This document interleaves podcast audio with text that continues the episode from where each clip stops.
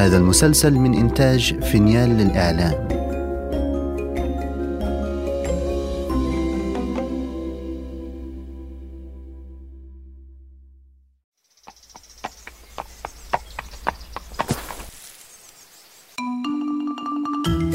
أنا سأحدثكم عن قصص جحا.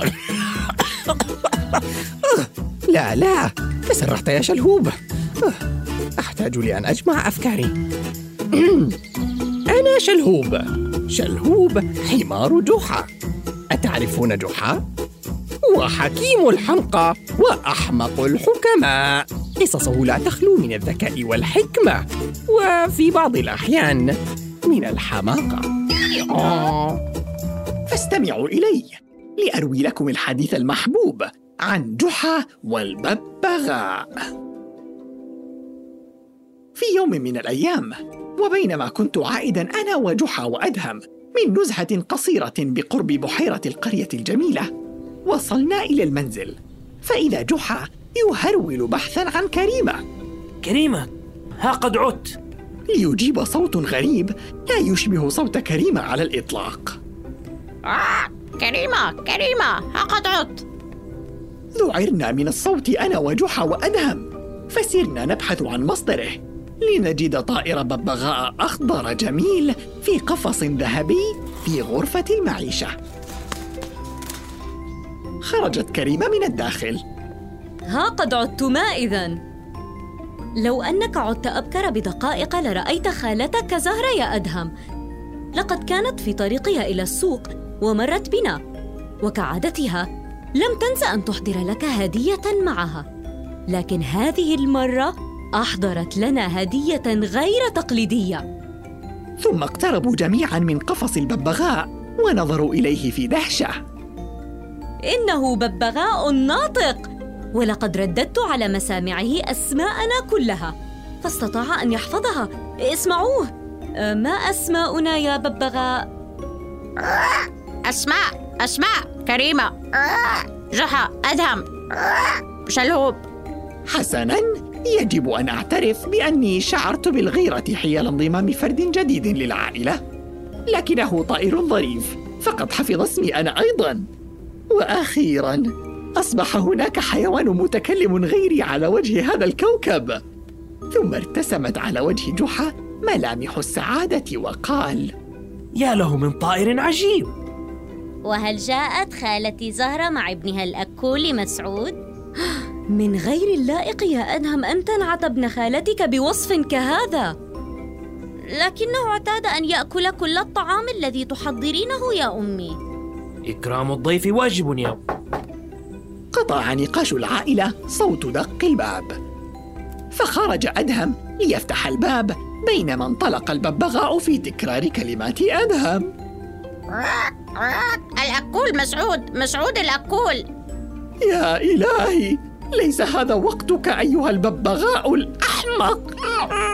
تنبهت كريمة لصوت الببغاء وحاولت تخبئته لكن الخالة زهرة كانت قد دخلت إلى المنزل وقالت عذرا يا كريمة يبدو أنني نسيت سلة التسوق.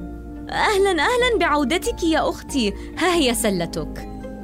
كيف حال مسعود يا خالتي؟ فما أن سمع الببغاء اسم مسعود. حتى بدأ يردد. الأكول مسعود. مسعود الأكول شعرت كريمة بالحرج من أختها بينما أطرق أدهم رأسه وبقي جحا يرقب الموقف. وقبل أن يسأل زهرة عن أحوالها خرجت زهرة غاضبة من حديث الببغاء عن ابنها. فحاول جحا تدارك الموقف مخاطبا كريمة للتخفيف عنها. لا بأس يا عزيزتي. كان هذا مزاحا. لا بد أنها ستتفهم الموقف. ثم وجه كلامه لأدهم. بهذا التصرف كسرت قلب خالتك وأسأت لابنها. عقابا لك لن تلهو مع عزيز ولتجهز نفسك لمراجعة دروسك معي. شعرت بالضيق على أدهم فهو بالتأكيد لم يتعمد الأذى. لقد كان يلهو فحسب. وهنا سمعت زقزقة عصافير بطني التي تنافس بجمالها صوت هذا الببغاء الأبلة. فجلست أتناول بعض الأعشاب بجانب نافذة المنزل فسمعت جحا يحادث كريمة. أتعلمين يا كريمة؟ لقد قابلت جارنا الثرثار حمدان أثناء نزهتي مع شلهوب وأصر أن يزورني اليوم لاستكمال الحديث معه. بالتأكيد أنك تهربت منه. حاولت ذلك لكنه أصر على الحضور. وماذا ستفعل إذن يا جحا؟ سأراجع الدروس لأدهم وإن جاء حمدان قولي له أني خرجت إلى المزرعة لشراء بعض الخضروات. وبينما جحا يراجع الدروس لأدهم دق باب المنزل. فخرجت كريمة لتفتح الباب. وإذا هو حمدان. مرحبا سيدة كريمة. أهلا بك يا جارنا حمدان كيف حالك؟ بأفضل حال يا سيدتي هل جحا هنا؟ أه في الحقيقة إن جحا وقبل أن تكمل كريمة حديثها كان الببغاء بجانب قدميها بقرب الباب وأخذ يصيح ثرثار ثرثار حمدان الثرثار يا للحمق لقد أحرج الببغاء كريمة وانخطف لون جارنا المسكين فقال منفعلا من أين سمعت هذا الحديث أيها الطائر الغبي؟ ثم رمق الجار كريمة بنظرة لئيمة وانصرف غاضبا فأغلقت كريمة الباب وهي تشعر بالخيبة وحين عادت إلى غرفة المعيشة نظر إليها جحا مستغربا من حالها وسألها مالك يا كريمة من بالباب؟ من فتح القفص لهذا الببغاء؟ وكيف استطاع الوصول إلى باب المنزل؟ أه فتحت له باب القفص ليتجول في غرفة المعيشة ويسري عن نفسه بينما أراجع الدروس مع والدي. لقد وصل بقرب باب المنزل وأحرجني وأحرجنا جميعا مع جارنا حمدان. لا أطيق رؤية هذا الطائر أمامي. لقد تسبب لي في موقفين محرجين. وسردت كريمة لجحا وأدهم الموقف المحرج الذي حدث معها فأجابها جحا. حسنا. لابد أنه موقف محرج. لا عتب على الحيوانات. وهذا الطائر المسكين مجرد حيوان يردد ما يسمع. وبالتالي يجب أن نحسن القول إذا رغبنا بسماع القول الحسن. أرأيتم كيف أني أفضل وأمل الحيوانات؟ فأنا في تاريخي كله ها؟ كله. لم أتسبب لكم بالإحراج. وعندئذ اقترح جحا أن نذهب إلى السوق لنحضر بعض الزاد وأن نصطحب هذا الثرثار معنا لنخلصك من إزعاجه يا كريمة. حسنا إن مرافقته لا تسرني. ولكن التفكير في إحضار المزيد من الطعام أمر يثير حماسي. وقبل أن نخرج سأل جحا كريمة. ماذا أحضر معي من الطعام يا عزيزتي؟ الدقيق والعدس وبعض الخضروات. لكن تذكر يا زوجي العزيز دقيق البقال زيد رديء فلا تشتري منه. وخرجنا نتجول في السوق ونشتري البضائع والببغاء الثرثار فوق ظهري يردد. هيا يا شلهوب؟ هيا يا شلهوب؟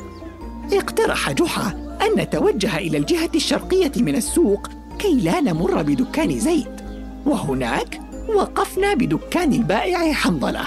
فرحب حنظلة بجحا. أهلا بجحا. ماذا ستشتري اليوم؟ أريد بعضا من الدقيق. وقبل أن يتابع جحا كلامه تعالى صوت الببغاء مرددا. دقيق زيد البقار رديء دقيق زيد البقار رديء فانفجر حنظلة بالضحك حتى أمسك بطنه. ودعا بعض التجار في المحال المجاورة لسماع ما يقوله الببغاء. أسمعتم هذا الببغاء العجيب؟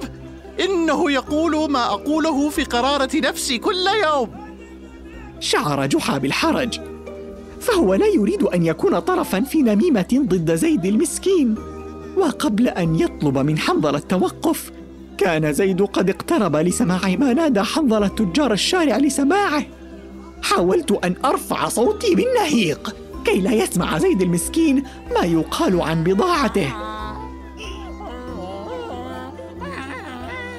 إلا أن محاولاتي باءت بالفشل. فأول ما توقفت لألتقط أنفاسي كان الببغاء قد أسمع زيدا ثرثرته. دقيق دي وكان التجار الحي يضحكون. امتقع وجه زيد البقال وانتفخ لكنه تمالك أعصابه. وهنا شعر صديقي جحا بالإحراج وحاول أن يعتذر من تصرف الببغاء الأحمق. لا عليك يا صديقي إنه مجرد ببغاء لا يعي ما يقول.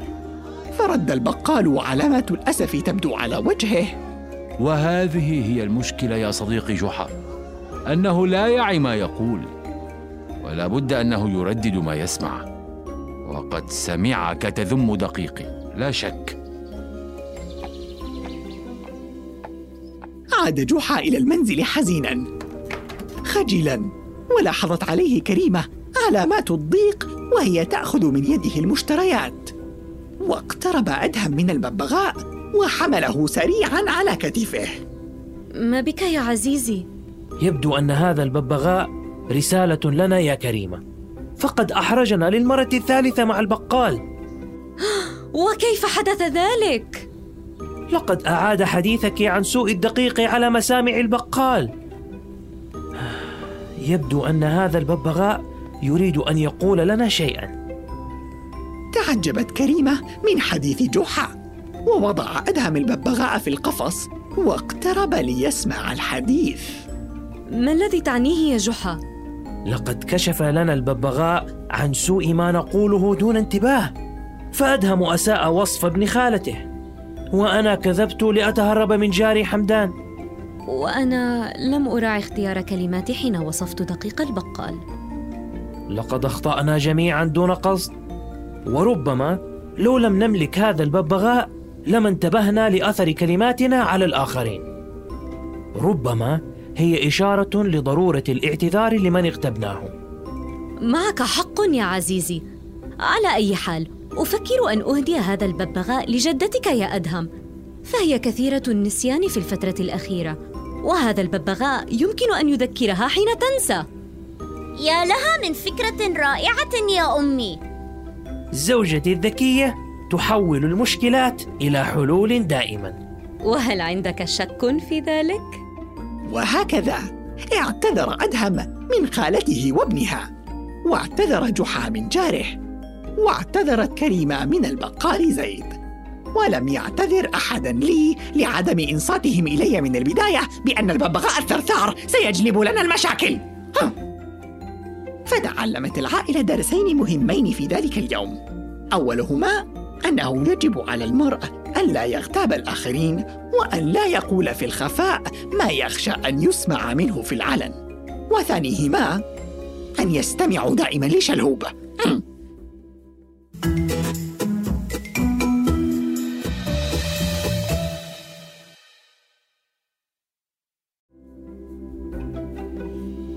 إذا استمتعتم بهذه الحلقة لا تنسوا الاشتراك لبث المسلسل. ومتابعتنا على جميع منصات السوشيال ميديا.